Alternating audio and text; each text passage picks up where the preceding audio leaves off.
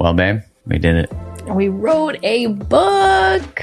Yeah, man, it's it's actually surreal to even think about uh, that we wrote a book, had a baby, got married, not necessarily in that order. But the book is now available yeah. for pre-order, and we're so excited to share it with you. Oh, so looking forward to getting this book into your hands, to be in dialogue and conversation with all of you as we continue to liberate love from old imprints and codependent dynamics that keep us small, stuck, and stagnant. Yeah, you know, no matter your relationship status, this book walks you through what shaped you, why do you do what you do in relationship. It dives deep into your relationship blueprint, attachment styles, and most importantly, which is different than every other book that's ever covered codependency in the past, we explore the role of the nervous system in that. And the book is called Liberated Love. Yeah, release your codependent patterns and create the love you desire. Go to create the love dot com slash liberated love to order your copy now. That's create the love dot com slash liberated love.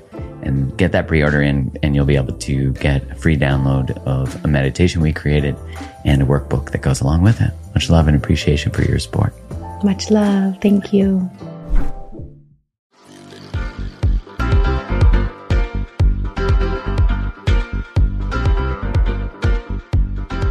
Hello to you, and welcome to the Mark Groves podcast. I was sitting earlier today, and I was thinking to myself, how am I? How are you? How's your heart? You know, sometimes Kylie asks me that. How's your heart? In a way, at first, I feel a bit defensive sometimes. Fine, you know? I don't want to answer that right now. And I know if I often don't want to answer it or I don't want to explore it, then there's something I don't want to touch in there. And we often do that, right? We don't take the time to ask ourselves. So I want to ask you, how are you? How is your heart? How are you doing? I had someone ask me a little while ago, how do you always stay so positive? I'm like, I don't.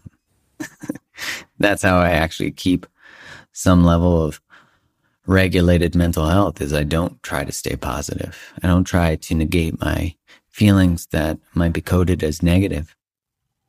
You know, when we check in with ourselves and we give ourselves this moment to just, how am I? It can be rare. It might be rare for you. Right now, it might be uncomfortable, and that's okay to breathe into that. Why don't I want to answer? What is in there? When's the last time I took a moment to ask myself that, to check in on myself, and and then just notice feelings that come up even asking that, because there might be grief that you haven't, that you might miss yourself. That's a weird feeling, isn't it? That I miss me, but I'm always here. But we're not always here. We're not always in our bodies. We're not always here. Because being here in your heart, in your body right now, and you breathe into that, can be a lot sometimes. If we make our lives about other people, and maybe we have kids, and maybe we care for other people, you know, like take care of them, then it's so easy to be the last thing on the list. And it does take a concerted effort to put yourself first on the list. To know that you need to fill your own cup to pour into anyone else's. That, but so many of us are running on empty. So many of us are just giving, giving, giving. Even if we're not giving, maybe we're, maybe we're not overgivers. Maybe we feel like we have some sense of balance in that, in that exchange. But we just haven't built the habit of checking in with ourselves. I have to remind myself. I have to remind myself that I'm important, that I have to do the things that nurture my mental and emotional health, that the emotions that come up when I check in are informing where I need boundaries, where I need to reclaim me, where I need to draw a line around what I'm okay with now and what I'm not. And that stuff changes. And it's not like you just come up with boundaries in one moment or come up with a self, who you are, and then you're stagnant and you're you're in stasis for the rest of your life. That's certainly not true. You're going to grow. You're going to change. You are doing that even in this podcast episode. Even as you listen to this, you are changing. And you are being invited to change always. And I think the real question becomes, will we listen to ourselves? Will we answer the call? Will we sit with ourselves. So much of our conversation is about being in relationship with other people, being a good partner, being whatever it may be. We don't often think about being in great relationship with ourselves, do we? I remember reading the book When Things Fall Apart by Pema Chodron, which is an incredible book. And in it, she talks about the principle of Maitri. And, you know, where we might mostly speak about self-love, to be in love with oneself, you know, and which is beyond bubble bath, beyond just self-care. And I don't mean just self-care to minimize it, but it is beyond that, it is more than that. Self-love is choices. It's to be in love with one's choices, right?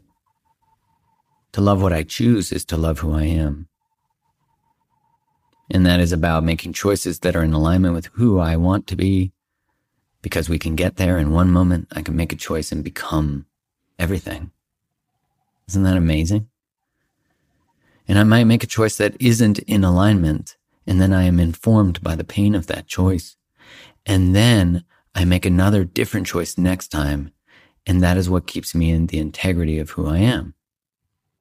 So to sit with that, right? To sit with, am I in alignment with who I want to be? What information is being brought into my life that I'm not listening to? What's it asking of me? How could I change? In that principle of Maitri that Pema talks about, I talk about her like I know her. Hey, yo, my homie, Pema. What's up, P-Dog? She talks about Maitri being to become best friends with oneself, to have reverence for oneself, to admire oneself. And that involves a kind of intimacy that is rare, I think. You know, if you had said to me in my early twenties, my late twenties, mid twenties, do I love who I am? I wouldn't have. I might have had the outward appearance of having my poop in a group, but I didn't love my choices. I didn't love that I was afraid of love. I didn't love that I drank to numb. I didn't love that I was performative in order to gain the approval and love of other people. I didn't love that I betrayed myself for connection. I didn't love that I betrayed my partner. You know, I didn't love that by not being in my own integrity with myself, I am betraying the sacredness of the relationship with myself and the relationship with the people around me. And I don't mean to say that to sound heavy, but the weight of it is actually heavy. I was speaking with my men's group last week, and one of the members asked, who have you betrayed and who has betrayed you? And then the follow-up question was, what is betrayal? And I thought, well, betrayal to me is to go against or to damage the sacredness of a connection, the sacredness of a relationship. And I say that relationship because relationship to anything, self or other, even an item, computer, your your phone. The phone must be treated as sacred. And if we overuse it, it is not then being treated as sacred. And when we don't treat something else as sacred, we are actually in that moment not treating ourselves as sacred.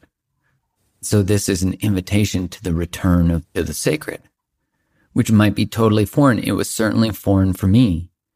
And if you had said in my twenties, are you treating yourself as sacred and the people around you? I certainly operated with some level of integrity, but I was not fully bloomed. I wasn't fully there. I wasn't fully ripened. And I'd say I'm always ripening now. I, I get that. I'm always growing. I'm always expanding. But what I knew, you know, the difference is now I learn something and I change it. I ripen into it. Then I knew I wasn't in integrity. I knew that I wasn't living in my highest level of knowledge. I knew things that I hadn't changed in my life.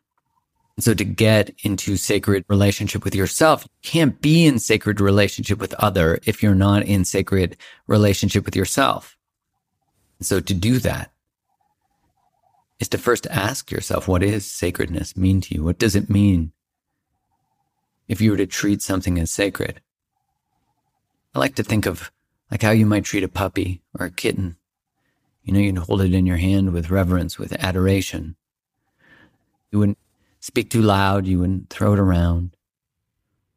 You might ask, how could I do that with myself, tenderly, with emotion, with, if I was to be listening to the life I kind of I want to live, if I was to be listening to the life I want to live, if I was operating highest level of what I know, if I was to take all the pain I've been through and I was to treat that as sacred, not to minimize it, but to treat it as sacred. And if I was treating my pain as sacred, I would say, what can you teach me? How can you change me? How can I grow? Who can I become? What would make it so I treated you as sacred? What would my life look like when my choices look like? Sort of feel that, you know, as I say it, that there's sort of a divine feeling to looking at yourself through the eyes of maybe Christ. You know, I remember doing an exercise from a book where it said, spend the day today looking at everybody as if you were Christ.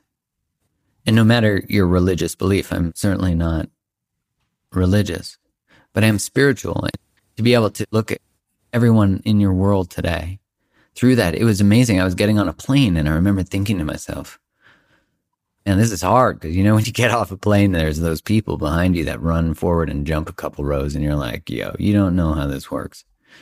Maybe because I'm Canadian, you know, we have like rules and all the things. And I was like, it's real hard to look through the eyes of Christ at some of this.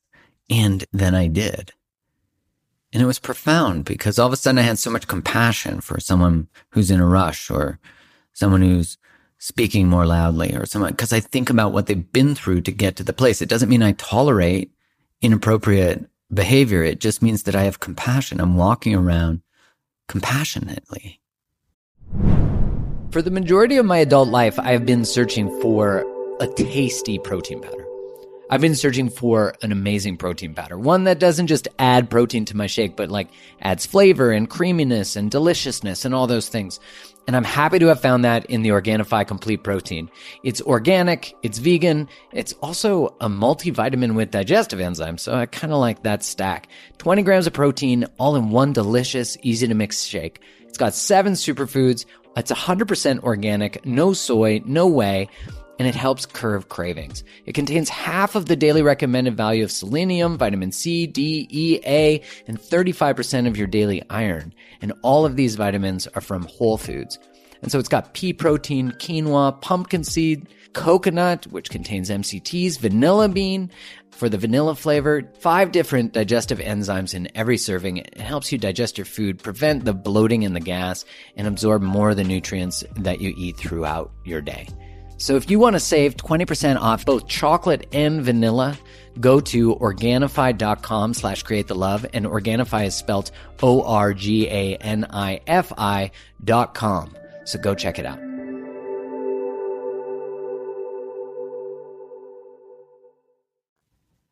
And if we can't find that compassion or empathy for other, how do we find it for self, right? So it starts through this journey of respecting what is sacred. And then think about that spilling into your romantic relationships. To look at your partnership as sacred. If it was sacred, how would I speak? What would I be like when I'm not around them? How would I speak about them? To be in sacred relationship. To know that there is a vessel that runs between you and the other. There's a vessel that runs between you and the other, and it is imperative that you treat it with sacredness, that you honor it, that you treat it as that puppy or that kitten, which again doesn't mean you don't have boundaries or rules or communicated expectations, not uncommunicated ones. It doesn't mean there's not assertiveness or directness or there's no anger. And we forget that there is a such thing as clean anger, and we often confuse that with aggression because we've experienced it. And so we don't know how to touch anger. But anger is transformative. It changes worlds. It draws lines. It draws a line around who you are. And if thinking about how you might have treated your relationship to self or other up until this moment, and if that brings any anger, that can be alchemized and used to transform, to draw the line that says, this is what I value.